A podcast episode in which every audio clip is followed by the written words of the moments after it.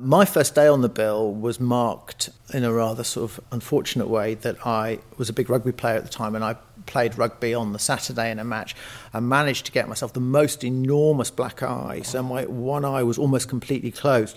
So I joined this massive production on Monday morning, looking like I'd been uh, been boxing the night before. So everyone was very wary of me for several hours and walked past my office. In those days, we all had offices that were glass fronted, so people would walk up and down, looking in, wondering who on earth this guy was with this enormous black eye.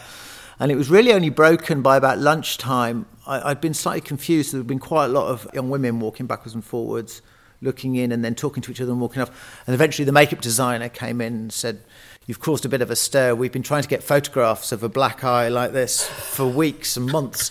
Can we come and take some pictures? And so they all came in, and took lots of pictures of my black eye, and that sort of broke the ice. And, uh, and that was sort of, that was my introduction to the bill. Um,